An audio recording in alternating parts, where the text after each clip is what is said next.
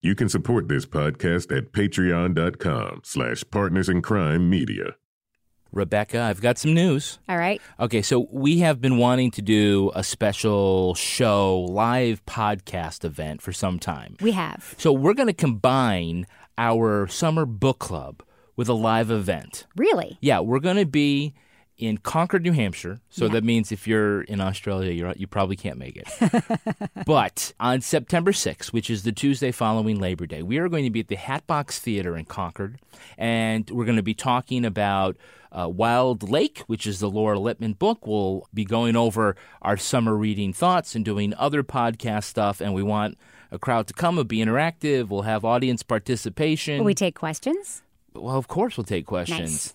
Best part, free admission. Free admission. Yeah, there, there's going to be a tip jar if you want to throw something in to help pay all the techs who are there to turn the lights on. That's great, but you could just come. And so I figured this out. The audio book is 10 hours. So if you live within a 10 hour drive of New England, you could still get in your car that day, listen to the whole thing, and then be there for the live podcast. So details about this event will be on our website. Yeah, it'll be coming up. Check back at our website. Not everything's uh, set in stone, but let's like 7:30 on Tuesday the 6th. And it is a non ticketed free event, but we will have some sort of RSVP system so we make sure we're not underbooked, overbooked, that kind of thing. And why do we need to do that? It's true. At Hamilton, they just open the doors. People come in. and I'm not throwing away my shot. All right, should we start the show? Let's do it.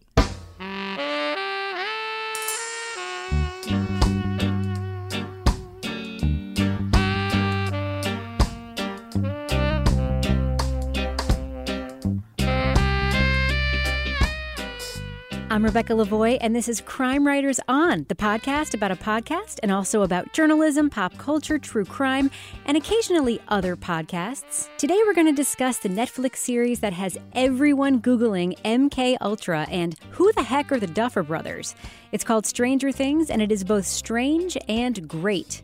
We're also going to discuss the latest on a bevy of crime cases, real and fictional, with updates about Adnan Syed's appeal, Bowe Bergdahl's legal situation, and of course, the goings on in HBO's The Night of. Joining me to get all of that done is my true crime co author and real life husband, Kevin Flynn. Hello, Kevin. Rebecca, this seems like yesterday we were doing this. And also on the line with us is journalist, true crime author, former defense investigator, and most badass of all, licensed PI Laura Bricker. Welcome back, Laura. Thank you. I've been searching all week for something like Toby to say, but I just I don't have any foreign greetings for you, so here I am. Sorry. And also with us is our favorite all American devil's advocate, crime and noir fiction writer, Toby Ball. Hello, Toby. Bonjour. That was very romantic, Toby. Uh, yeah, I'm a romantic guy.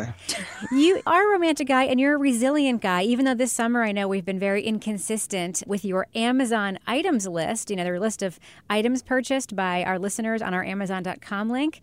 I did send you the list this week and you agreed to look through it and just curate, maybe recommend, give us the very best item that one of our listeners purchased using the Amazon.com link this week. Do, do you want to tell us what that item is? Well, the one I chose was the uh, Macri mushroom shaped new portable corner desk vacuum cleaner, mini cute vacuum cleaner, dust sweeper in pink.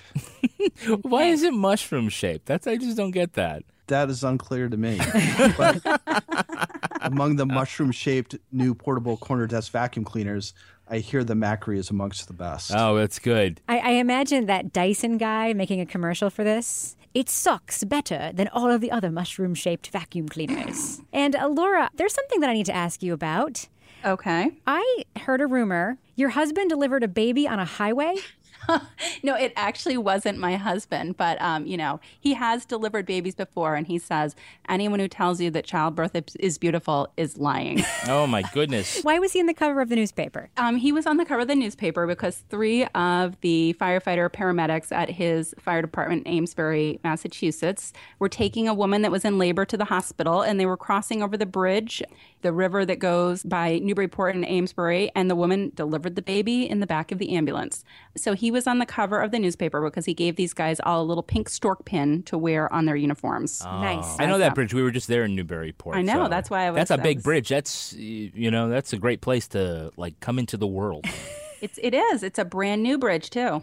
It's it's a brand new bridge, like between two very different places too, which is really interesting. You know, you could be born on one side of the bridge or the other side. Oh of the yeah, bridge. that's it. But if you're born right in the middle, you just don't belong to either world. Yeah.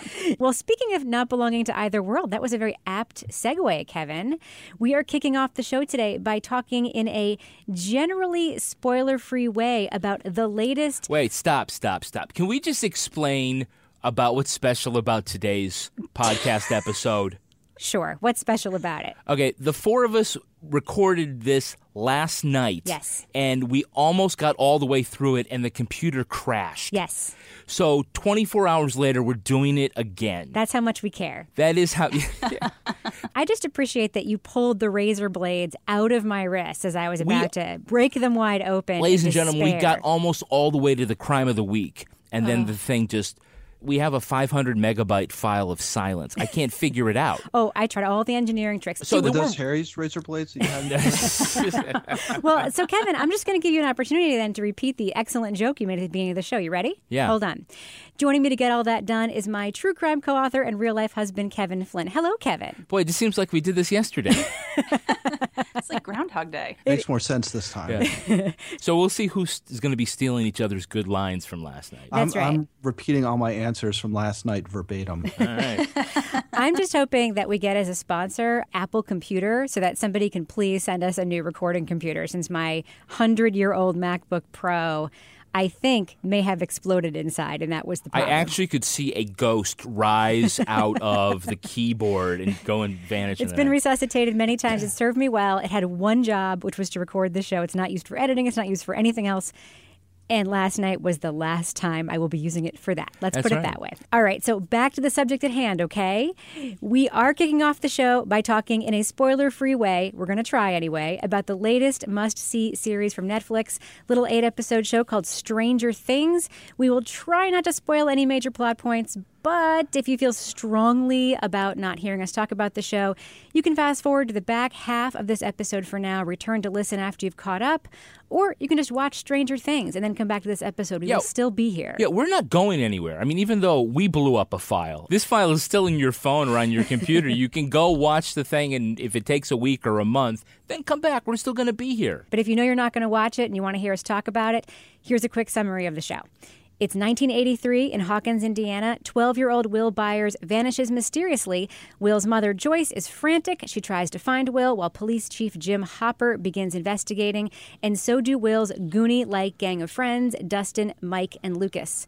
At the same time, Will disappears. A young girl with a shaved head and lots of magical mind powers shows up in town, and while the audience knows that she's connected to the sinister government facility working behind a chain link fence in town, when she joins up with a group of boys, it becomes clear she knows the whereabouts of their friend and also about a very scary monster that is running around the town making people disappear. That's basically the setup. So, weird question, but important question. I'd like each of you to answer this in just a few seconds to kick off our discussion. Kevin, how did watching Stranger Things make you feel? Warm and fuzzy inside. It was kind of nostalgic because it has a very strong 80s gestalt to it. I like to say that if it's like Stephen King and Steven Spielberg had a baby that was eight episodes long. With a bald head. with a bald head. No. I mean, because it really takes sort of part of like what we like about those two storytellers mm-hmm. and just embraces it in a way that isn't campy and isn't a, a cheap ripoff, but sort of enhances that. And, you know, for people of our age, grew up in the 80s, I think it really re- resonates. That was a really long, few seconds. Oh, yeah, like, yeah, yeah. I, had all night to prepare that one, too. Uh, Toby, how did Stranger Things make you feel as you've been watching it? Yeah, I'd agree with Kevin. It's it's nostalgic for the high school kids in it. I mean, they're basically exactly the age I was during 1983. So it nails that for me at least. What about you, Laura? Did you get the warm and fuzzies when you were watching Stranger Things? Not necessarily the warm and fuzzies, because I was definitely one of those people that was very chicken when it came to watching any sort of movie with suspense in the 80s. So I, you know, felt like I was a kid again and found myself actually hiding my eyes in the first episode when the scary monster was coming. And I was like, ah. but I, I really loved the nostalgic feeling of it. Um, but it did bring up that, you know, you know, Jaws was something that I'm still scared of to this day. I still can't swim in the water when I can't see the bottom because I watched that movie in the 80s. Mm-hmm. Now, a lot has been talked about, written about this show. It is very on purpose nostalgic. The opening is all about that Stephen King book typography.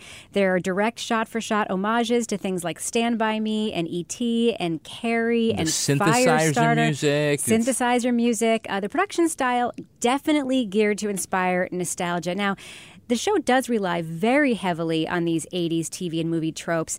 And I'm wondering, Toby, what do you think it says about us that in 2016 we want to watch a series that includes these familiar themes in this sort of campy way? What does it say about us? Well, I, I think they did a smart thing in that they've sort of targeted the 40 to 60 year old audience with stuff that's going to be super familiar and super nostalgic. And, you know, the plot of it is sort of moves along enough and is intriguing, I guess, enough that you don't have to just be in it for the nostalgia. It's also a kind of just of a fun watch. I, I've been trying to think about are there things today that are sort of reminiscent of 1983? And, you know, I don't know. You know, so much of this kind of stuff, like the smart, like horror movies and stuff, were tended to be comments on society or whatever. And I guess uh, maybe I haven't just watched enough of it yet. I guess I'm through five of the eight episodes, and I haven't really picked up on exactly what it's trying to say specific to our times. I mean, I think there's some sort of time non-specific themes that they have, but as for what it's saying about right now, I don't really have a conclusion yet. Now, Toby, uh, I'm not going to do too many callbacks to our failed taping of last night, but one of the things that we discovered last night was that you don't remember anything about ET, which like broke because you didn't Kevin's heart, You right? didn't see it. I saw ET when it was in the theaters, and I remember very little about it. You guys talk about the Goonies, which I never saw. Oh my god! What? You talk about Poltergeist, which I don't think I saw. Oh my God. Where did you Yeah, grow up? so- In a cave? Would that be bad if I? Well, it would, it would explain a lot. no, I don't know. I mean, I, I don't know why I didn't see the Goonies. You know, maybe I saw Poltergeist. I just it didn't leave an impression on me. Don't if tell me you were one of those kids that grew up reading books. I, on occasion. That's why he knows so many things. Now, do you allow your 10 year old daughter to watch things that have mild swearing in them? Yeah, sure. I mean, Then- we just watched uh, a couple of the Bourne movies. Good. It's Watch The Goonies with your daughter. I promise you'll love it, and you will understand so much of our culture if you watch it. Am Really, I- is that what's been missing? that's Yeah, what's been yeah. missing is, is The Goonies. Well, Toby is right that a lot of like great science fiction and horror are usually allegories for some other theme, like you know, the day the Earth stood still is a Christ allegory, and then the invasion of the body snatchers is about communism. And I don't know exactly right if there's a um, an allegory here, but I think there is a theme about childhood and about growing up and, and you know the the age of innocence and, and losing your innocence because it's a very child centric story with young characters. Now, one of the things that I saw online on Reddit was a very compelling argument that what this series really is about, and there's a lot of imagery around it and a lot of storylines that tie to it, is post traumatic stress disorder. We see the main girl character, the one who's connected to the secret government facility, the one with the shaved head. Her name is Eleven. Everyone calls her Elle. She has all these flashbacks to her torture and imprisonment scenes in that facility. We see the chief, the police chief, who's investigating the story, Chief Hopper. He has a very difficult past and a lot of really post war like, very painful, you know, hallucinogenic slash flashback slash lashing out in violence sort of moments in the series. Now, Laura, hearing that, hearing that people have, you know, correlated the theme here with PTSD and themes around PTSD, does that does that ring true for you at all? It does, but I think it kind of also goes kind of hand in hand with which I think is the, the much more obvious theme here, which is that this is a coming of age story for two groups of people. I mean, it's coming of age story, much like the stories that it was based on Stand By Me, with these kids who are out, they're on a quest, they're trying to find their friend, they're overcoming their fears. And then the two teenagers who partner up in the show, Nancy, and I don't remember Will's brother's name. Jonathan. Jonathan. So I think that's kind of the theme that I would go to immediately because it seems pretty obvious. But I think within that, you know, I can definitely see the PTSD angle there. But to me, it was more, as I was kind of focusing on the nostalgia of the show, I was really honing in more on the coming of age elements. Now, one of the things that we love to talk about on this show is writing and character development. I want to run through the characters of Stranger Things a little bit and sort of get our impressions of them and sort of our how we felt as we went along the journey with them. And Toby, as you're still going on the journey with them. First, we have to talk about Eleven. Kevin, I know that you have very strong feelings about this character and the actress who portrays her. Her name is Millie Brown. I think that she is fantastic because she does so much with so little. She's given so few lines, but she's so expressive with her face, and she, she you really can read every emotion that she has going on. And there was one scene though where she was crying out for Papa, Ugh, who was horrible one, Matthew who Modine was- character. and and, and the way she called to him just was so so sad and i don't know how old she is she's 10 or 11 or Young, Uh, yeah. she's young but she did a fantastic job and we will see more of her Uh, Laura, what did you think about the fact that the way Elle's character, she had very little dialogue? I mean, mostly she would just kind of learn a phrase from the boys that she was hanging out with, you know, like mouth breather. And then later she would repeat like these very key little, very like, you know, 11 year old boy style phrases. And that was like the majority of her dialogue. Do you think that worked? You know, I think it did work because as you got to figure out more about her character and the fact that she really had never been, and this is a little bit of a spoiler, but she'd never been around other people in the traditional way. I mean, she was basically like a lab rat. So that's how she was modeling her behavior was after whoever was around her. I was just blown away by the fact that a girl that was so young was able to do these facial expressions and portray things in such a way that was so real. It was phenomenal that somebody that age could give such an intense performance. But I think her having so few words and the way that she came across really enhanced kind of the background as you get to learn more about that character. It's sort of, you know, just really sad for this character, you know, that this had been their existence. And this was really the first time she'd ever had anybody that was actually truly being nice to her, aside from the kid who called her a freak all the time. One of the things I loved about the character is that very much breaking the formula from the kids with powers narrative that we often see in films like Carrie and Firestarter. Very often, the kids with powers narrative, that's me you're doing air quotes right there, um, involves somebody that's coming of age, usually around adolescence. And Carrie, we see that, that famous scene where she gets her period at the beginning, and that's sort of what unleashes, you know, her uncontrollable powers, is that they can't control them, is that they're not able to calibrate them, that, you know, they have a, a moment of emotion that makes them dangerous. And usually that's the narrative, is that yeah it's an a- that's an allegory for growing up Exactly. But Elle isn't, I mean, she's dangerous to those who are a danger to other people. She can kill people with her mind, like, no problem. But she can also not kill someone with her mind, even when they appear to be a threat. If she knows when her friends are confronted with a school bully, she makes him pee himself. She doesn't, you know, make his brain explode. And it's, spoiler it's okay. I'm going to take back what I said. Generally spoiler free, but those details, you know, who's going to kill us for spoiling those details? Anyway, uh, Toby, did you have any thoughts about Elle before we move on to the other characters? No, I mean I think she she does a great job. I think it's the kind of role that is like it can just be awful and sort of easily mocked, and you know the what she does with it, you can't. I mean, I, I think she comes off as being very genuine. Yeah, I, I do imagine there's going to be a Saturday Night Live skit though around Elle. Yeah. I can just imagine how that they're going to to play with that. Let's talk about a controversial character, Toby. Why don't you just go ahead and give us your thoughts on Joyce, played by Winona Ryder? That's the mother of Will, uh, the missing boy in the series. you know, this is where I think it's sometimes hard to critique Stranger Things because she's just totally over the top.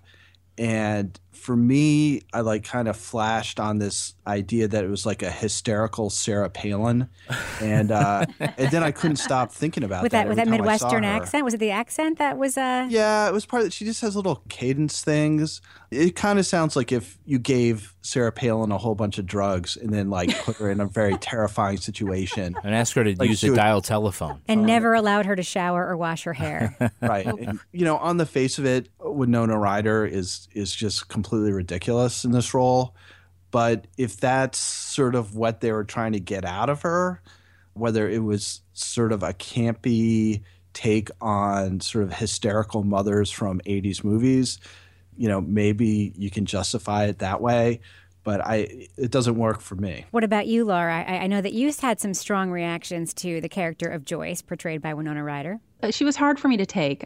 Just the manicness that she had going on, and and it was like there was never any real variation in her personality or her demeanor through the entire series. She was always just frantic and crazy seeming. And, you know, I got my husband to watch this for like 20 minutes with me when he was torn away from the bush people of Alaska. he now texts me from downstairs, by the way, to let me know when they're on TV. That's good to know. But, you know, he was watching it with me and I was like, God, she's driving me crazy. And he's like, well, then she's doing her job as an actress because she's eliciting a response in you. So his perception was that she was actually acting very well because she was making you, the viewer, have such an intense reaction mm. to her hmm. character. I have a big soft spot for Winona Ryder. Uh, we're about the same age. She was in one of my favorite films, The Age of Innocence, for which she was nominated for an Oscar. And of course, she played Spock's mom in the new Star Trek reboot. And we all know how I feel about Star Trek. All right, Kevin, I want to move on and talk about Chief Hopper. All right. He, he is the adult in the series who very much, I think, as an homage to Stephen King, as an homage to a lot of very, very nostalgic, touchstone 80s stories, is the adult that gets it, that right. figures things out right away, that is absolutely believing the kids shortly into the story, not like disbelieving them the whole time and then coming around at the end like, oh, you were right the whole time. But like, he's smart, he's with it, and he's sort of. And he can punch a guy. He can punch the hell out of everyone. Tell me what you thought about Chief Hopper. Uh, yeah, good setup. He's damaged, but he is the one adult figure that brings together the idea that the kids are not crazy. You know, if I had 24 hours to think about how to praise this. oh, if only. If only. I mean, we think we talk about this being very Stephen King and Spielberg esque, but you know, this really has its roots in, in Bram Stoker's Dracula, where the setup is that we have a small group of people and we are isolated from the rest of the world. We are all by ourselves in doing this, and there's no one else to help us. I'm, I'm curious. Is and, it because they're in Indiana in a small town, or is it just because of no, the way because, that they live? No, it's because they are children. Okay. And that the adult world is something different. It's not called strange things, it's called stranger things. And I wonder if that play on words doesn't have to do with children and stranger danger and the things that children are told to be afraid of aren't the things that they really need to be afraid of. Right. So Chief Hopper comes in and he is part of the group where I get it, I understand you. We're still by ourselves in this together. But he brings the authority of the adult world, which is what the kids don't have. Do you find that comforting as a viewer when you see a character like that? get it. Like he figures it out. I mean, granted, he's not on the kid's side immediately. He's not on Joyce's side immediately, but he figures it out relatively quickly without skepticism and just he, he's not easily fooled let's put it that way. Let's not get too spoilery but is that comforting to you? Do you find comfort in that as a viewer? Because i do. You find comfort that there's an authority figure that believes the kids. Yeah it's sort of how i feel when people finally could see snuffleupagus like it's about freaking time. It's about time. All right well i want to talk about my favorite character in the series i'll be transparent and that's nancy she starts out one way in the series. She kind of ends up another way. Nancy is the older sister of Mike, who's sort of the ringleader among the younger kids set. Mm. There's two groups of young people in this series: the young kids and the teen kids. Do you think Mike looks like Shelley Duvall? I from, do. Somebody tweeted from that to us. Shining. yes, little Shelley Duvall. There's there's a little wink to Stephen King. Absolutely, yeah. absolutely. I wink to really all the Stephen King films. All the kids have that look. Nancy, in particular, was especially well cast. She looked like an '80s girl movie star. My son said looked like Sloane from Ferris Bueller's Day Off, and she did. I think she dressed like the older daughter from Poltergeist, which is again another movie that this yes. pol- draws on. Yeah. Very, very much. So she starts out as a cliche. Uh, Literally, they said you are a cliche. That's right. She starts out as sort of the wallflower. She ends up starting to date a popular boy. We we see her have sex for the first time, and as the audience, I think we think that's it. Like Nancy's going to die, right? Mm-hmm. And that's not what happens. Um, Toby, what did you think of this character's? You know, I know you're, you're still in the middle of the series, so you're kind of in the midst of it. What do you think of her emerging transformation as you're watching the series transpire? Well, I'm in kind of a funny place in the series, and I don't want to do a whole lot of spoilers. It seems like she transforms at least twice, three times. We kind of pick up with her at the beginning where she has gone from being sort of bookish to now she's dating this kind of popular kid. So she's she's in sort of the midst of that kind of rethinking of herself And then in response to all the weirdness that happens, she changes again. Like she she kind of, you know, in some ways puts aside that sort of more high school, more sort of um, you know, surface coolness in order to address what's like a much more serious problem. And she's also able to prioritize in a way that the adults seemingly can't. You know, one of the biggest fears the kids face in this series, and I think in almost all the movies that it's an homage to, from Stand By Me to Goonies to It, they're afraid of the monsters and they're afraid of what's going on. But what they're really afraid of, all of them, including the teens and the little kids, is their parents finding out about their secret lives. Right, right. They're they're afraid of their parents finding out about the bully in school, who's actually, by the way, a legit bully with a knife.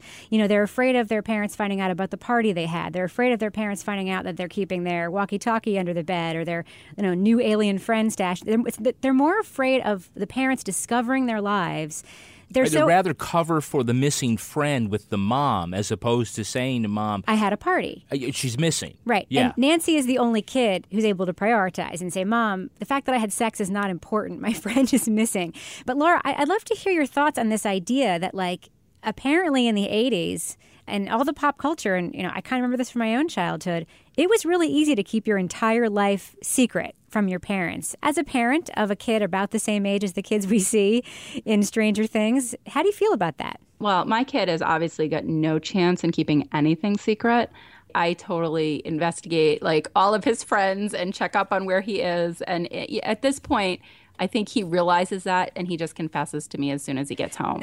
Um, he doesn't even try, but it's good. You know, like last week, there was this big hubbub on the camp bus that it was stopping at a park and ride bus stop before his bus stop. And there was a guy out in the parking lot with a phone. He was all like, oh, it's a stalker, it's a killer, it's this, it's that. And then the bus driver's like, yeah, we found out it was a Pokemon stop. uh, yeah. Now, unlike Toby, I do remember E.T. I have seen it since, you know, mm-hmm. 1984, whenever it came out. Was that right? 1984, 1985?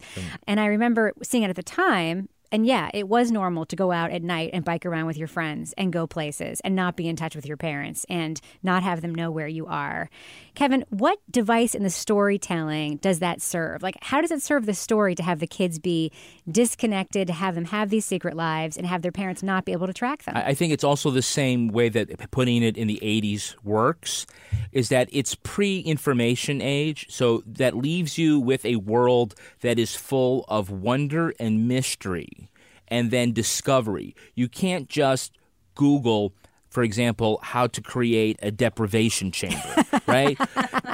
you know, it just was like, and you, you know, the the fact that they have to talk with these Radio Shack walkie-talkies, Enormous walkie-talkies, right, and not like text one another by taking away some of the tools that we have that we would just say we'd be able to solve it like this, and, and placing it in this time not only creates a sense of a place that works very well putting it in the 80s, but it also pulls it away from the things that would make it easy to solve and, and maintains both the mystery around how we solve a monster event and we're in an era where parents still reign supreme. Mm-hmm. Now, Toby, I'm actually glad that you're not finished with the series yet because I think that the perspective on a, a series like Stranger Things does change when you've finished it and you're still in it. So, at the heart of this story is an investigation. We have, you know, three parallel teams looking for answers to these parallel mysteries, you know, Will being missing, Elle's appearance, and of course also the, the monster in town.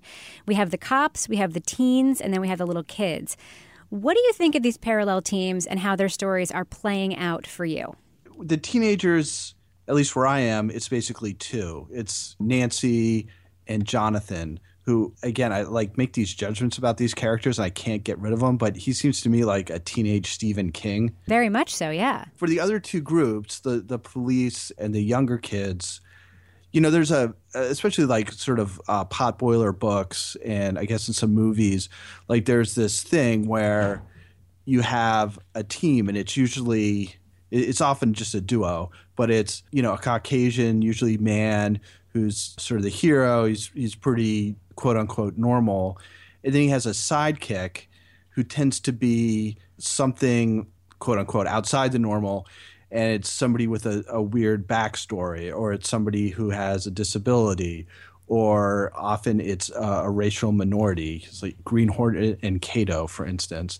So both these groups, both the police and the younger kids, have sort of the the normal white male as the leader, and then there's like the somewhat weird sidekick, and then there's the African American sidekick. You know, again, it's like, are they doing that on purpose because it, it plays into these tropes from the 80s? Because if they're not doing that, it seems like to me that a more interesting choice would have been to make Lucas, the African American kid, if he was the one who was the leader and he was the one who had the relationship with El, seems to be like sort of a more interesting choice as far as the story goes. Interesting drink. Yes. That's an interesting criticism. Drink. And, and another criticism I've seen, it doesn't count when I say because I actually Oh. I pronounce the T in interesting. Oh, okay. All right. It is a fascinating criticism, Toby, that you've made, and one that I wonder if was intentional or was just formula. Um, another criticism that I've seen, and Laura, I'd love you to to respond to this, is that the show is very dependent on nostalgia around childhood, but also very limited in its view of women. You know, there's a lot of lack of nuance. You know, Nancy aside, there's a lot of lack of nuance in, in Joyce's character. You know, there's poor Barb, Nancy's friend, who's basically just there to be the not so cute friend, and we all know that you know Barb's fate is maybe tied to her plainness in some way. Do you think that there is a problem with the women in Stranger Things? I don't know if it's a problem. I felt like they were they were sort of flat, like a, a stereotype almost of what you know you might see as a woman in the 80s in a movie and that there wasn't a lot of depth to them so mike's mother for example with the you know farrah fawcett hair and then the strange little baby who never talked and just like or toddler like walked around which you know i was waiting for her to freak out that was a character that really irritated me because i felt like she just took everything at face value. You know, she's just kind of going along. Um, there didn't seem to be a lot going on, but then there was some times when she did seem to be a little bit more savvy. You know, Barb did sort of seem to be that stereotypical not attractive friend that was always with the attractive girl that you know you got invited to the party but you had to bring your friend and i felt like maybe it was playing into the stereotypes of that era a little bit but there definitely was not a lot of depth to the women I don't think it's a coincidence that the women feel very much like the women in 80s films. And I don't think it's a coincidence that Barb looks a whole lot like the Martha Plimpton character in Goonies. I don't think that's a coincidence. it? what, what about the fathers? yeah, the fathers are Oh, also yeah. very absent. They're very much like not part of the story, right? Except, Yeah. for the, of course, for Will's Father, I mean, Will's who- father is not a, a great guy. He's an doesn't seem absentee to care. father, Yeah. yeah. and Mike's father just kind of checked out and doesn't know what's going on. That's right. He's a very, very busy career man who has no idea what's going on and with I his think the criticisms of, of Winona Ryder are probably due to the fact that it, it was written as a one-dimensional character. There's not a lot of nuance to it. Yeah, you needed her to be the grieving mother who is driven to find her missing son, but you know there weren't a lot of sort of highs and lows and stuff. It was mostly her being sort of manic, running around the house, and I think that kind of lends to what people would are describing as a shrill performance. Yeah, yeah. But one of my favorite lines is when she says, "What did she say? Thanks for the casserole. You have to leave now." I thought I thought I'd figuring out a way to work that in. Kevin, I've got a question for you. We've talked about E.T. We've talked about the Goonies. We've talked about Firestarter and Carrie and Stand by Me. Close Encounters of the Third Kind was another thing that we saw some imagery around. We saw imagery around it. We saw a lot of imagery Yeah, around. There was yeah. Slingshot. There was a monster. We saw. Um, the Mist, another Stephen King story, going into an abyss with a rope and sort of being pulled in. So many Carol homages Ann, to go into the line. yes, so many homages to things that exist in the world. Right. Is Stranger Things new, or is it a mashup and not new? What is it? Well, there's nothing new under the sun. I think that it's definitely an homage to those themes and those better stories. Even Stephen King tweeted out that he thought that Stranger Things was great. He said it it looks like Stephen King's greatest hits, and he meant that in a good way. Right. And so all that classic Stephen King stuff from the early part of his career, when his name appeared on the book cover in the same font as the Stranger Things title, Right. it's all that stuff, and you can do it very ham fisted, or you can do it in a way that does pay homage to the best parts of those stories and that storytelling. And I think that's something that we're going to talk about when we get into Wild Lake. I think it's something that we talk about over and over again. And what you said that's interesting there's no such thing as a new story under the sun. You can trace every story to a story that's been told a million times before. And that brings me to my final question. I mean, I feel like we could talk about Stranger Things for hours, but I do we have other things we need to talk about. Toby, Stranger Things is absolutely the must watch show of the moment. Everyone's talking about it, everyone's watching it, everyone's giving out their Netflix credentials so that their mm-hmm. friends can watch it.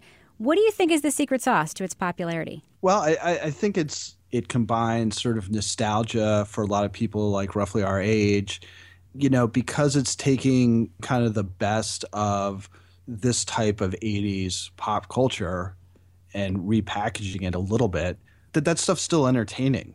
Do you think it has anything to do with the fact that it shows what we've lost with the advent of being so connected and technology and, and kids and their parents now having these like umbilical cord type relationships? That's an interesting uh, drink again. Drink. Um, that's a fascinating thought. Um, I yeah, I mean, I think that's probably part of it. I don't think there's that many movies these days that are kind of these like scary slash coming of age movies. Yeah. You know, I, I think it's it's more, you know, hostile and Torture porn. And it's older teens, it- young adults, and not Little preteens kids. and teenagers. Yeah, and yeah. that, and- that and there's critical no- time, yeah. There's no like transformative aspect to the story, right? Do the people in Saw have like these major personal transformations? I don't think so, You no. I think that was kind of I mean, what before they get cut up, yeah. well, yeah. Well, there was that movie where people had that huge transformation and became a human centipede. I've heard about that oh one. my God. Laura, what do you think is the secret sauce, and what do you think about what Toby just said? Well, I think the secret sauce, I'm going to say right now, is the music. The music Yes. was Mm-hmm. so brilliant. I heard there's a soundtrack coming out, and I'm pretty excited Ooh. about that. There is a soundtrack coming out. The music is evocative and cool. It's the Yamaha DX7, which was the sound of the 80s. That's the It was name. That's the keyboard. That was the that was like the first commercially available great synthesizer. Laura, what do you think about what Toby said about you know the, the kids and their parents and the lack of technology? And is that important too? It is, uh, you know, but it's something, it's funny. It's something I've been thinking about a lot this summer. So it really hit home for me. We've been spending a lot of time up at the lake this summer. And my son, I, you know, like many children his age, is just addicted to the iPad and the technology.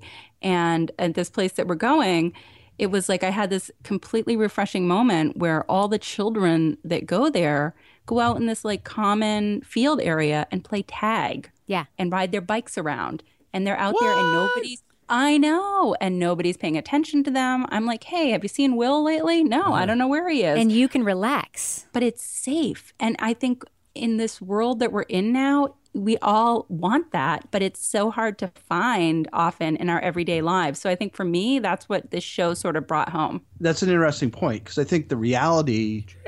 Yeah, God. Keep You got it. Don't stop I'm out of, torturing. I'm out It's- of drinks. It's you know This awful. It's sexist. It's just like when people complain about my voice being too high, you know, that I talk too fast, whatever. It's sexist to complain about a woman's speaking voice on the radio. I'm gonna just plant a flag in it and say that's the way Toby talks, and I'm just gonna call you sexist if you make fun of it anymore, Kevin. Thank you. Tell me a You're indicting all men when you give me a hard time about that. That's right. So tell us what was well, what's interesting. interesting is I, when you do talk about technology and sort of having information available to you, the reality is the potential dangers to children is lower now than it was in the 80s. You bet. But the sense that it's more dangerous is completely pervasive. That's right. Uh, I don't know what conclusion to draw from that, but I think that that's another thing that kind of plays in. Kevin, you loved Stranger Things, right? yeah, exactly. What was the secret sauce for you that made you love it so very much? Well, I do think again that it takes the best part of the stories we loved from the 80s and you know puts the chocolate in the peanut butter and it just it came out to be a great recipe. It is of its time, you know, of a simpler time. Like I you know when you see like a bunch of teenagers like going in an army navy store and buying like a bear trap and a handgun and all this stuff. I'm just wondering like how are they paying for that? They probably could use a really good credit card, which is why they should probably go to nerdwallet.com. Nice. Very nice. Uh, there are a lot of different websites, you know, that will look for things like good insurance rates for you or hotels. nerdwallet.com does that, but with credit cards. You know, there's over like 1,700 credit cards that you can get from various banks, and nobody's looking at them and trying to put them all together in one place where you can review them and find the credit cards that actually work for you because there are some credit cards that work more with, you know, giving you shopping reward points or that have a lower APR or it's great for whether you're a student. I mean, like maybe you need a card because you want to get a cash advance to repair all the holes you chopped in the front wall of your living room with an axe thinking something was coming through. Or maybe if you lived your life as a lab rat, you might want travel points. uh, so that's what a great thing about NerdWallet. dark. is. Well, you know, uh, Eleven could apply for her own credit card, and there are hundreds of different cards out there. So choosing the best one can be tough. So you can go there, look at different cards you think that might work for you. Maybe look at the ones that you already have in your wallet and find out a little more about them. Find out how crappy they are. Yeah, find out how crappy they are. NerdWallet is not just going to push certain cards at you. They've got financial experts that give you straightforward, unbiased opinions. They'll tell you this is good for these points. Oh, but there's also this hidden fee that you may not want. They're want. not trying to get you to sign up for a credit card. They're just No. helping you be a better consumer. They are. It's great financial advice and, you know, helping you find credit cards that work for you, a better credit card. So get all you can from your credit cards. You deserve it. Find a credit card that works hard for you. Visit nerdwallet.com slash crime. That's nerdwallet.com slash crime. Nerdwallet.com slash crime. Slash crime. Crime. Wow, that was really, really good. A bit of transparency. Um, in our dress rehearsal taping last night, you handled that completely differently. Toby, what did you think about how Kevin went into the ad in this real life taping of our episode this week? Well, I was going to say that for people nobody could know, but that last night he did a great one, and tonight he did a, a different great one. So All right. What do you think, Laura? How did Kevin handle that ad? Well, I have to say I liked last night's better. Um, What? Because I know, but last night Kevin used a little introduction about Winona Ryder being all crazy in the store, and I was so much thinking about her that I didn't see the transition coming. Right. Um, tonight I was like, oh, they're buying stuff. I'd see it, com-. but it was still it was still pretty smooth. It was still pretty smooth. Thanks. I thought it was pretty good too. Well, I'd like to introduce a new segment this week, and um, we don't have any special effects for it or anything. So I'm hoping that maybe you Maybe I can get my synthesizer and yeah. Maybe.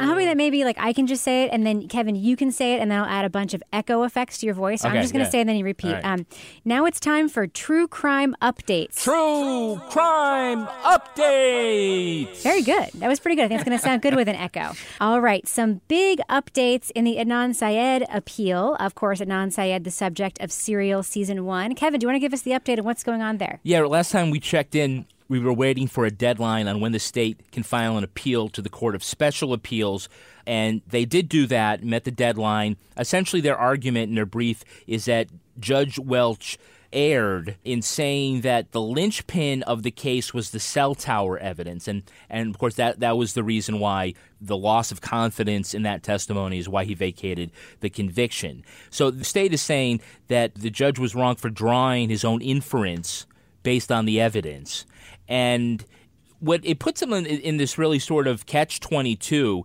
because it means that if the cell tower evidence isn't the linchpin of the state's case, then it means the phone calls are.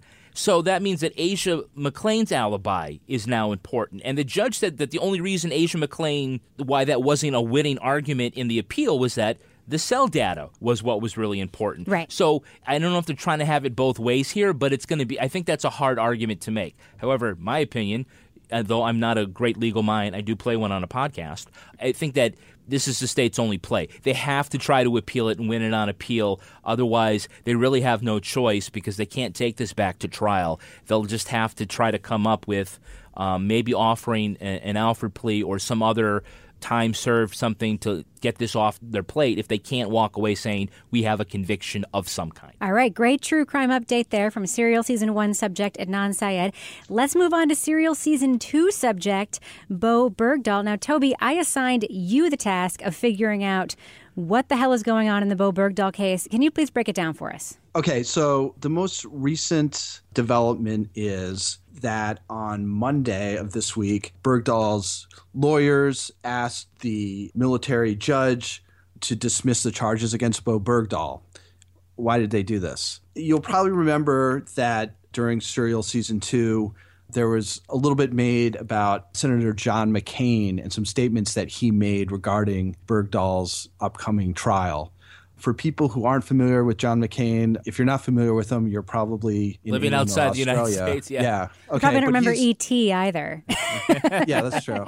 So anyway, John McCain is a war hero. He was uh, POW in Vietnam for five years, where he was brutally tortured. Uh, he is the chairman of the Senate Armed Services Committee. He's probably next to the president, probably the most powerful civilian, and he gets a lot of respect within the military. So he said about the upcoming Bergdahl case, he said, if it comes out that Bergdahl has no punishment, we're going to have a hearing in the Senate Armed Services Committee. And I'm not prejudging, okay? But it is well known that in the searches for Bergdahl after we know now he deserted, there are allegations that some American soldiers were killed or wounded, or at the very least put their lives in danger searching for what is clearly a deserter. Is that a quote Okay. from McCain or That that's from McCain. okay? So what happened was this past Friday, the Pentagon released to Bergdahl's lawyers an unredacted email. This email was sent from a colonel whose name was redacted to some of the advisors to the Senate committee. And it said that McCain's comments had raised some serious concerns across the Army. It goes on to say if it is at all possible to have McCain issue a curative statement, that could be tremendously helpful. Oh, so, so this had, this email was sent two days after McCain made his comments. So essentially, what the defense is saying now is the Army realizes how prejudicial this might be. Right. McCain controls to a certain extent the purse strings. He has influence on things like promotions and things like that. So by him coming out and saying that, it makes it impossible for Bergdahl to have a fair trial. And also, he's very politically powerful. And I believe he made that statement while campaigning in New Hampshire, correct? With Lindsey in New Graham? Hampshire, yep, for his buddy Lindsey Graham, That's who was right. running for president briefly. That's right. So Um, Donald Trump was not the only candidate who made statements about the Bergdahl case. Well, in New Hampshire, also uh, McCain did as well. Very interesting, and I think that we should uh, continue to keep an eye on it. Okay, August 22nd is the next thing at Fort Bragg in North Carolina. Uh, they may consider this motion, or they may just be considering delaying his general court martial from February 6th to a later date. All right. Well, let's move on to another true crime update. Uh, this, of course, is the murder of Andrea Cornish and the arrest of Nasir Khan for her murder. Wait, that's not a true crime. No, it's not. It's the plot of The Night of, the HBO series that we're all watching, but it's real to me, Kevin. It's real to me. It's still clever 24 hours later. All right, let's catch up a little bit on The Night of. I know we're all still watching it. Toby, what started out as a crime drama has now, in the last couple of episodes, split into two stories. There's the jailhouse life of Nas and the legal mystery around who killed Andrea being pursued by John, his former lawyer, played by John Turturro. Should this show be one or the other, or does it need to fully commit to both of these storylines? What do you think? I mean, I, I think it's fine for it to be both. And I think the jailhouse story is the more compelling of the two right now. I feel like the investigation story is going super slow. It just feels like there's quite a bit of filler. There's also, and I guess I learned last night that I did not watch the upcoming uh, The teaser for next week? the teaser for next week. But since I haven't, I will sort of say that you know that there's a huge long setup in the pilot tracking Nas and like everybody who'd run into him and all these cameras that he was caught on and people who he interacted with and where he bought drinks. All the breadcrumbs. and we're halfway through and exactly zero of those breadcrumbs have been picked up yet. The optimist in me says well it's going to be a pretty you know fast-paced last half as they go through this stuff. But to date you know there hasn't been much indication that there's going to be follow through i mean i I love watching john turturro I just wish he would move at a slightly faster pace. Well, he It's hard can't. to with his feet. Like that. exactly, exactly. Now, well, maybe if you exercise a little bit more, you wouldn't have this problem. He Did exercise this week, Toby? He you did. What did he do? He had sex. with a hooker. Yeah, but not on his feet. That- that's a that's a he didn't do it standing up. That's a myth. That's not as much exercise as people think. Is that what your wife tells you? Ouch. Uh, Laura, we just heard Toby say that he thought the Rikers Island storyline was the more interesting of the two. What do you think of the Rikers Island storyline and the suspense that they've been able to build there? For me, that's the part that I've really been drawn into because it's sort of a slow simmering sort of suspense and there's certain suggestions and things that happen that put you on edge. The one that really got to me was when the guard came and gave Nas the sneakers and he said, "Who are these from?" and they're like, "Freddie." What are they for? Traction. And then the next scene is this shower scene, and there's this like huge, hulking, muscular man. And I'm like, oh God. And I'm like hiding my eyes because I think I know what's coming. And then it never happened. So, I you know, We all then- thought it was coming. Yeah, I mean, I was just like, oh God, is this going to be like the kite runner? Like, I'm all set. So that, Speaking that's, of spoiler alert, hey, that book is like old now. People should have read it by now. Statute of limitations is up on that one. Yeah, you know, there's definitely, um, you know, and then the bed fire and waiting for the people that are sort of circling around Nas to make their move. But you know, for me, I'm going to have to say the thing that I'm I'm most upset about being the cat lover that I am is what's going to happen to that poor cat that's in the shelter. And John Turturro keeps checking in on the cat. Is it going to live? Is it going to the incinerator? I don't know. It's it's very disturbing to me. Kevin, what do you think? Well, again, if I had time to think about that and something would pop into my head Spontaneously. spontaneously, I would I would point to the fact that the thing that Freddie says, who, who's great by the way, we'll talk about Freddie in a second. Yeah. uh, that he said that one of the most popular books in the prison is Call of the Wild, right? And Freddie urges Nas to read it. I've already read it. Basically saying that they are the dogs in the prison.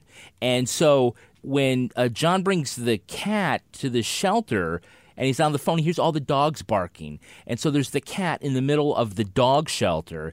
Nas is the cat in the middle of the prison with the other dogs. He doesn't belong there Right, either. right. And that's sort of what's driving John. So I think that's a great metaphor for what Nas's situation is and how John feels about him. Right, right. I think that the cat is also providing an underlying level of tension because you know it's on John Turturro's mind, the same way that his feet are on his mind constantly and you see him at the doctor's office you know saying when will it end? as if he's being tortured.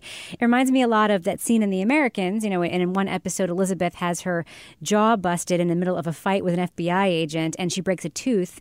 And for the next several episodes occasionally she'll be talking and suddenly wince in pain. And so the viewer is very aware that she has this very painful thing going on in her mouth which is very intimate and personal and she can't get it fixed because she's afraid of being found out by the fbi So that's a, a plot device where with John and his feet, it, it's more of a, a character development It is issue. also an underlying source of tension that mm-hmm. is always with him. We see him walking around, we see him at the graveyard, we see him in the courtroom. We always know he has this incredibly painful condition with him, this painful, uncomfortable, embarrassing condition that is really he's wearing his flaws on the outside it, it provides a lot of tension and suspense around the character i think that wouldn't exist if he was just a schlumpy guy walking around What's funny is the cops that he talks to and the judges and the other lawyers and the guards, they all seem to like him. But I wonder if he likes himself. Yes, but we also see him being disparaged by the fancy pants lawyer in that one courtroom scene. But before we get to that, The one who doesn't really know him. the one who doesn't really know mm-hmm. him, I, I want to ask Laura and Toby. Laura, I'll start with you because you brought up the theme of trust in this series a couple weeks ago. Yeah. Kevin mentioned Freddie, played by the amazing Michael Kenneth Williams, aka Omar. He'll always The be Wire. Omar to me, but- Maybe one of the greatest characters in television history. His role is complicated. He's offering Nas protection, and yet we see him like give a guy a serious beat down. We know he's dangerous. What do you think of this character, and do you trust him? I really, this is one of the characters that I, I really am starting to like. He's getting much more complex as the series goes on. So he's basically a former boxer who becomes like a gang leader. And, uh, you know, it sounds like he's, he's kind of in his way running the prison, but he is sort of aspiring to be more than just sort of like what he perceives as the common prisoner. And he's sort of hoping to set himself apart intellectually. So he perceives himself as being much more worldly, knowing where different countries are that other inmates don't know about, reading books. And in the beginning, you're kind of thinking, oh, what does this guy want with Nas? And I, I, hate to say, but I'm like, oh, he wants Nas to be like his personal bitch. I mean, but in this most recent episode, we see that maybe there's a little more to it than that, that he's looking at Nas, as he said, as a care package for my brain, because this is somebody that's educated, that's a college student, somebody that can kind of further him in his own way, sort of distancing himself from the rest of the prison population so at this point, I do want to trust him more than some of the others. But then again, I also wanted to trust that nice guy who was uh, telling Nas how to act in prison, and obviously that didn't work out so well for him. Did so not guess, work out. No, uh, no. We'll just see. I was very suspicious when he pulled out the photo of his niece, and it was the yeah. crime scene photo of his niece. I thought, a, that's probably not his niece. Yeah. B, he probably did it. Is what I thought right away. Yeah. Toby, what do you think of Freddie, aka Omar, his character, and do you trust him? I hope Laura's right because my sense of it is that he sees in Nas prey.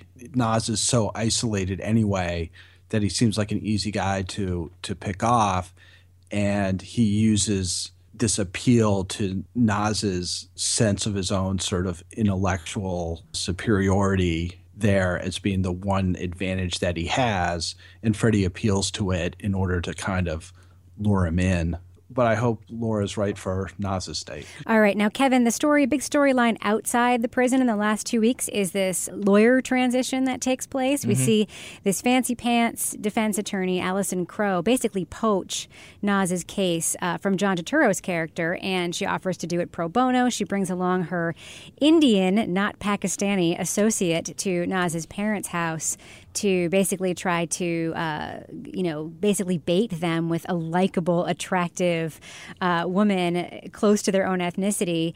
And it works. She takes the case and she then makes some missteps. What do you think of this whole storyline? You know, it's interesting because it, it serves the purpose of showing what John Stone is up against as an attorney. Right. I thought it was really interesting that she's supposed to be this big swinging dick, and she comes into jail, and everything she says to Nas is wrong. All the advice that she gives him is bad. Like what? Like saying, like you know, don't look at the judge, and the judge says, "You're not looking at me," and, and like don't say anything, and the judge is waiting for him to give his his plea. And it's really odd that she would take the, a big high profile case pro bono only to try to plead it out. That was odd, and I actually did some follow up research on that to find out why she would do that. And is it just for the PR? I don't think that's like great PR. Essentially, I mean, it is. This is what uh, our friend Legal Siri, Colin Miller, calls the Robert Shapiro School of Thought. High profile lawyer takes a high profile case pro bono, negotiates a sweet plea, then goes to the press and claims that you saved the day and got a great bargain from the state. It's a great way to get more clients. It's a great way to get your name in the papers. And the interesting thing about Allison Crowe, that character, is we saw her really, really take a turn when Naz's dad wanted to say something and she snapped at him. You know, you don't interrupt me. I'm trying to save your son's life. But is she, though, right? Yeah, I mean, I think it also goes to show like the only person that really believes Nas and really has his back is John Stone. And maybe Chandra, the new uh, associate. Yeah, we'll see how it. You know, the, the other characters continue to evolve.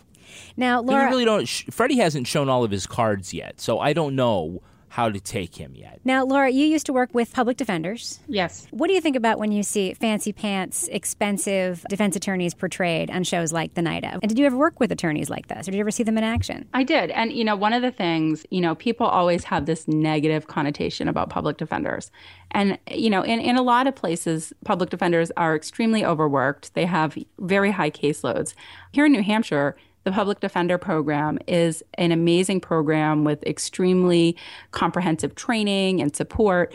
And one of the things that always used to drive me nuts when something would happen like this, where the family would like put their house up to basically pay for an attorney, is that, you know, when you go to that private attorney like that, they don't often have investigators like the public defender system does.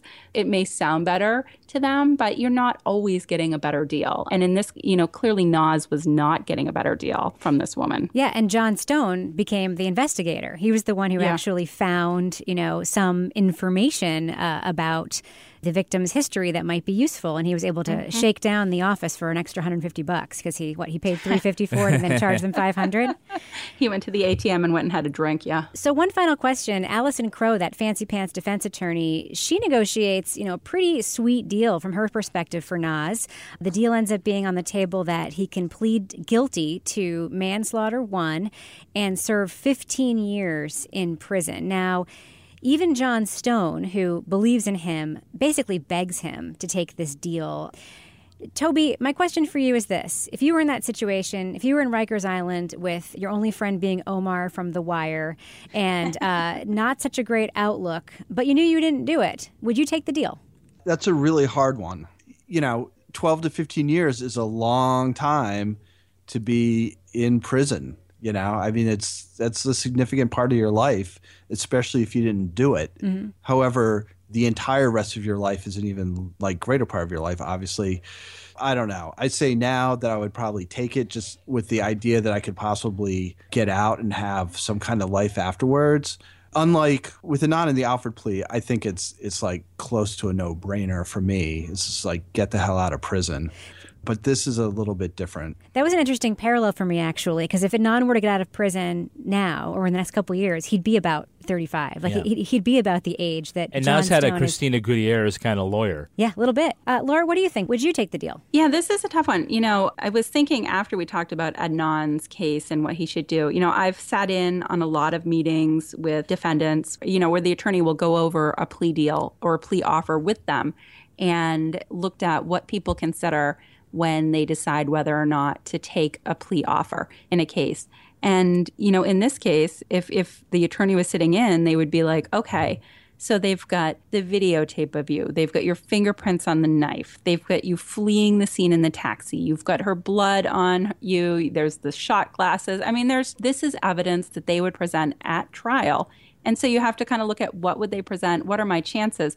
12 to 15 for murder is pretty damn good. I mean, I've had cases I've worked on where people have gotten like 30 and that was considered good. So I think I would take it. What about you, Kevin? Would you would you take the deal? It's hard when you're innocent. Obviously, you know, you're a young guy. You still get out in your mid 30s. I mean, John Stone said, I'd kill to be 36 years old again. Man one, 15 years is a fantastic deal. But it's not as good a deal as saving $30 on your first order of brightcellars.com, Oh my God, the personalized subscription wine company. nice. And uh, they are there to help you with all your wine related problems. Well, maybe not all of Rebecca's wine related problems. Not problems all of them.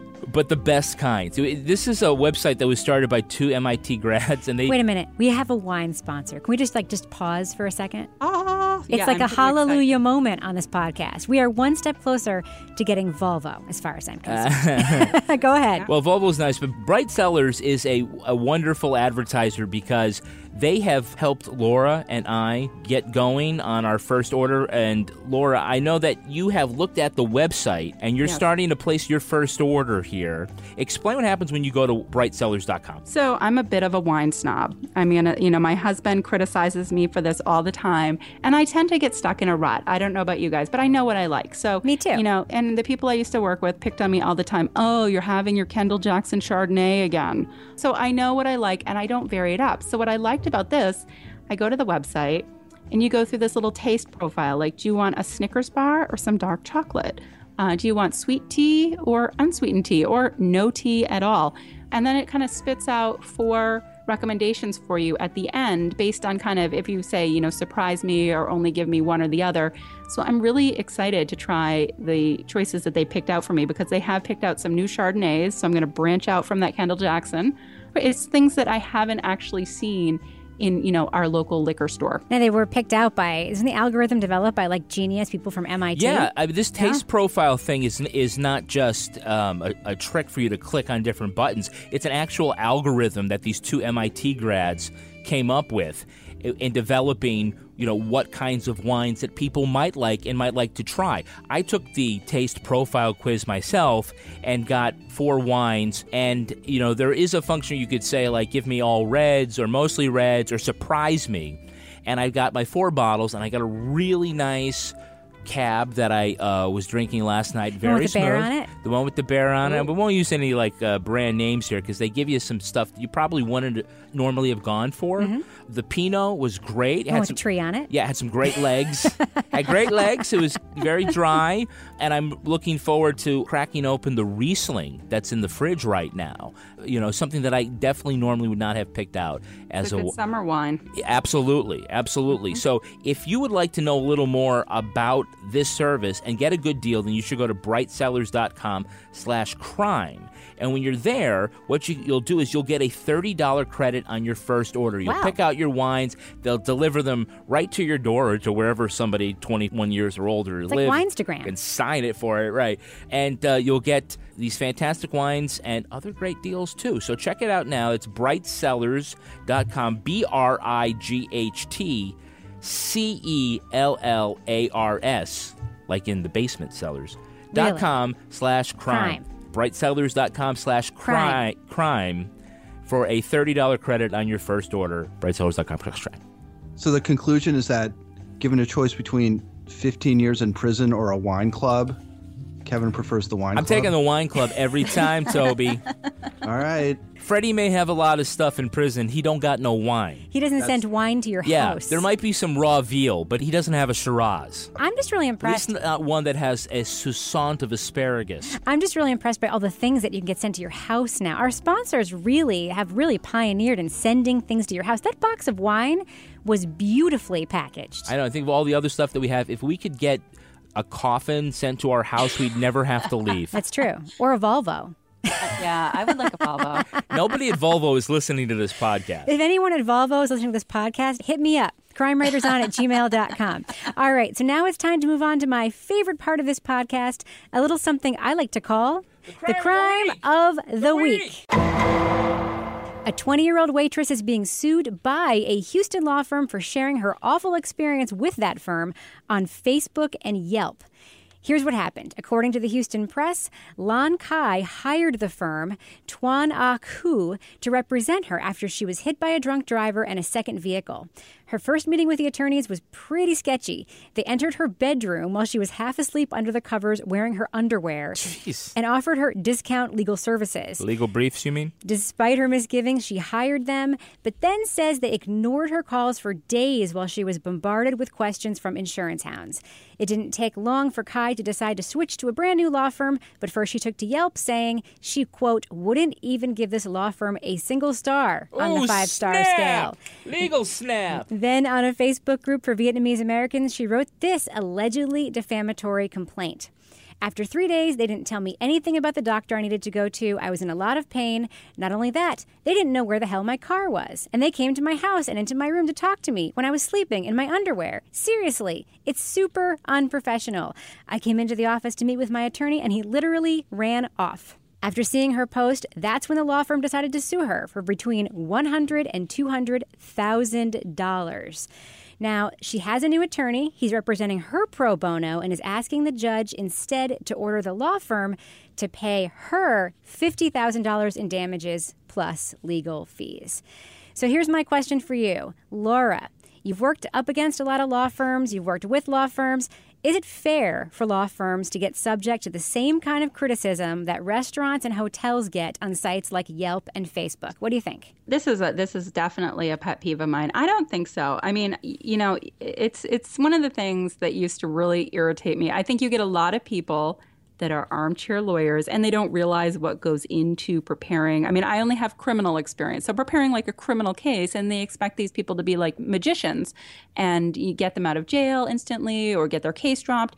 And, you know, sometimes lawyers have to be the voice of reason, and people don't like that. And I could see this just opening a can of worms because there's a lot of good lawyers who, you know, no matter what the case is, they're not going to be able to get it fixed for these people. And those people are going to leave negative reviews. What do you think, Toby? Should people feel safe and like they're not going to get sued if they leave negative reviews for services gotten from law firms the same way they do from restaurants and hotels on sites like Facebook and Yelp? I guess I would answer that by saying if I was considering hiring Len Kaczynski to be my lawyer, I'd probably like to read Brendan Dassey's review. good point. Good point. Kevin, what do you think? Well, yeah, I think they should be. You should be able to leave a review about any commercial service, including legal services. I mean, there are laws that protect consumers from retaliatory lawsuits based on this kind of thing. If the lawsuit is only brought in order to discourage people from honestly leaving a review or be punitive to them just for that, but you know what I'm looking here says it doesn't sound like she's written anything that's defamatory, or anything that's false, right? Unless the law firm can prove that no, they knew where the car was or whatever the heck. Apparently, this this law firm has already got like a whole bunch of one star reviews. So how can they say this is the one that's ruined their their business? Right. Like it or not, when people read our books or listen to our podcast, they go to Amazon or iTunes or wherever and they leave a starred review. Yeah. I mean, I, am happy that, like, you know, most of our books are four plus stars out of five on average. But like, occasionally, like, you get like a one star review. And this one was like, it wasn't delivered fast enough for me. and I'm like, what the hell? Why are you giving? But that you don't understand. My book had nothing to do with how fast it got there. You, why are you giving that one star? You know, speaking of reviews on our podcast, especially, um, I, I, just do want to read you one of my most recent favorite reviews that this podcast has received on iTunes. Right. Are you ready? Yeah. Laura Bricker is Bay. She's Bay. Five stars. So I found this podcast during the first season of Serial. This is a great podcast.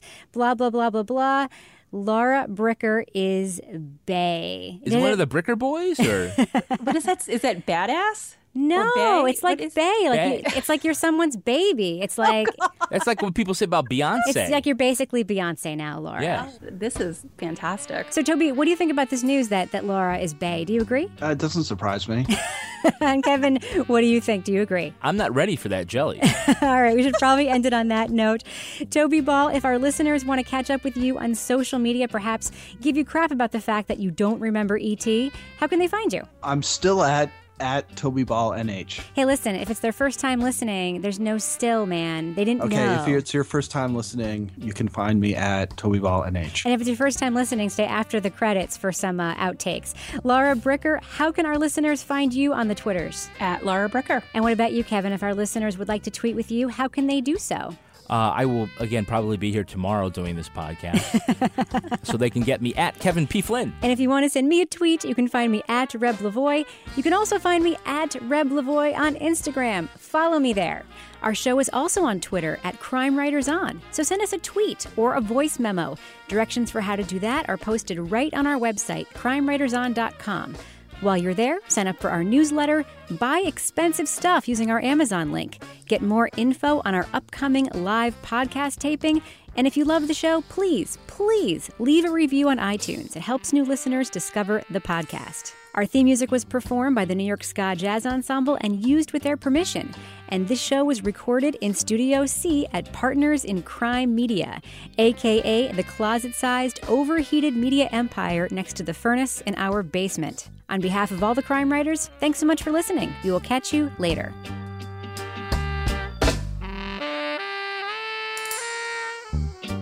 Bulbasaur, Ivysaur, Venusaur, bottom high quality chrome metal license plate frame Pokemon 96. Nads nose wax for men and women, 1.6 ounces. Nose wax? For the inside or the out? I don't know. Essential oil carry travel case, premium microfiber quality, holds 10 bottles, size 5 milliliters, 10 milliliters, 15 milliliters, and 10 milliliter roll ons. Great for young living ascent. so specific. Dr. Jill's felt metatarsal pads, 1 slash 4, 10 pieces. Dr. Jill Biden? Jill. Jill. okay. Jill.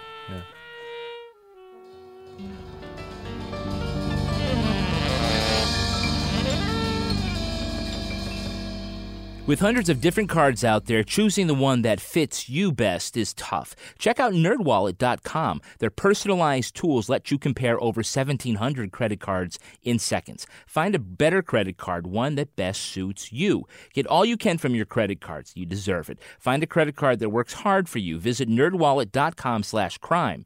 That's NerdWallet.com/slash/crime. NerdWallet.com/slash/crime. Partners in Crime Media.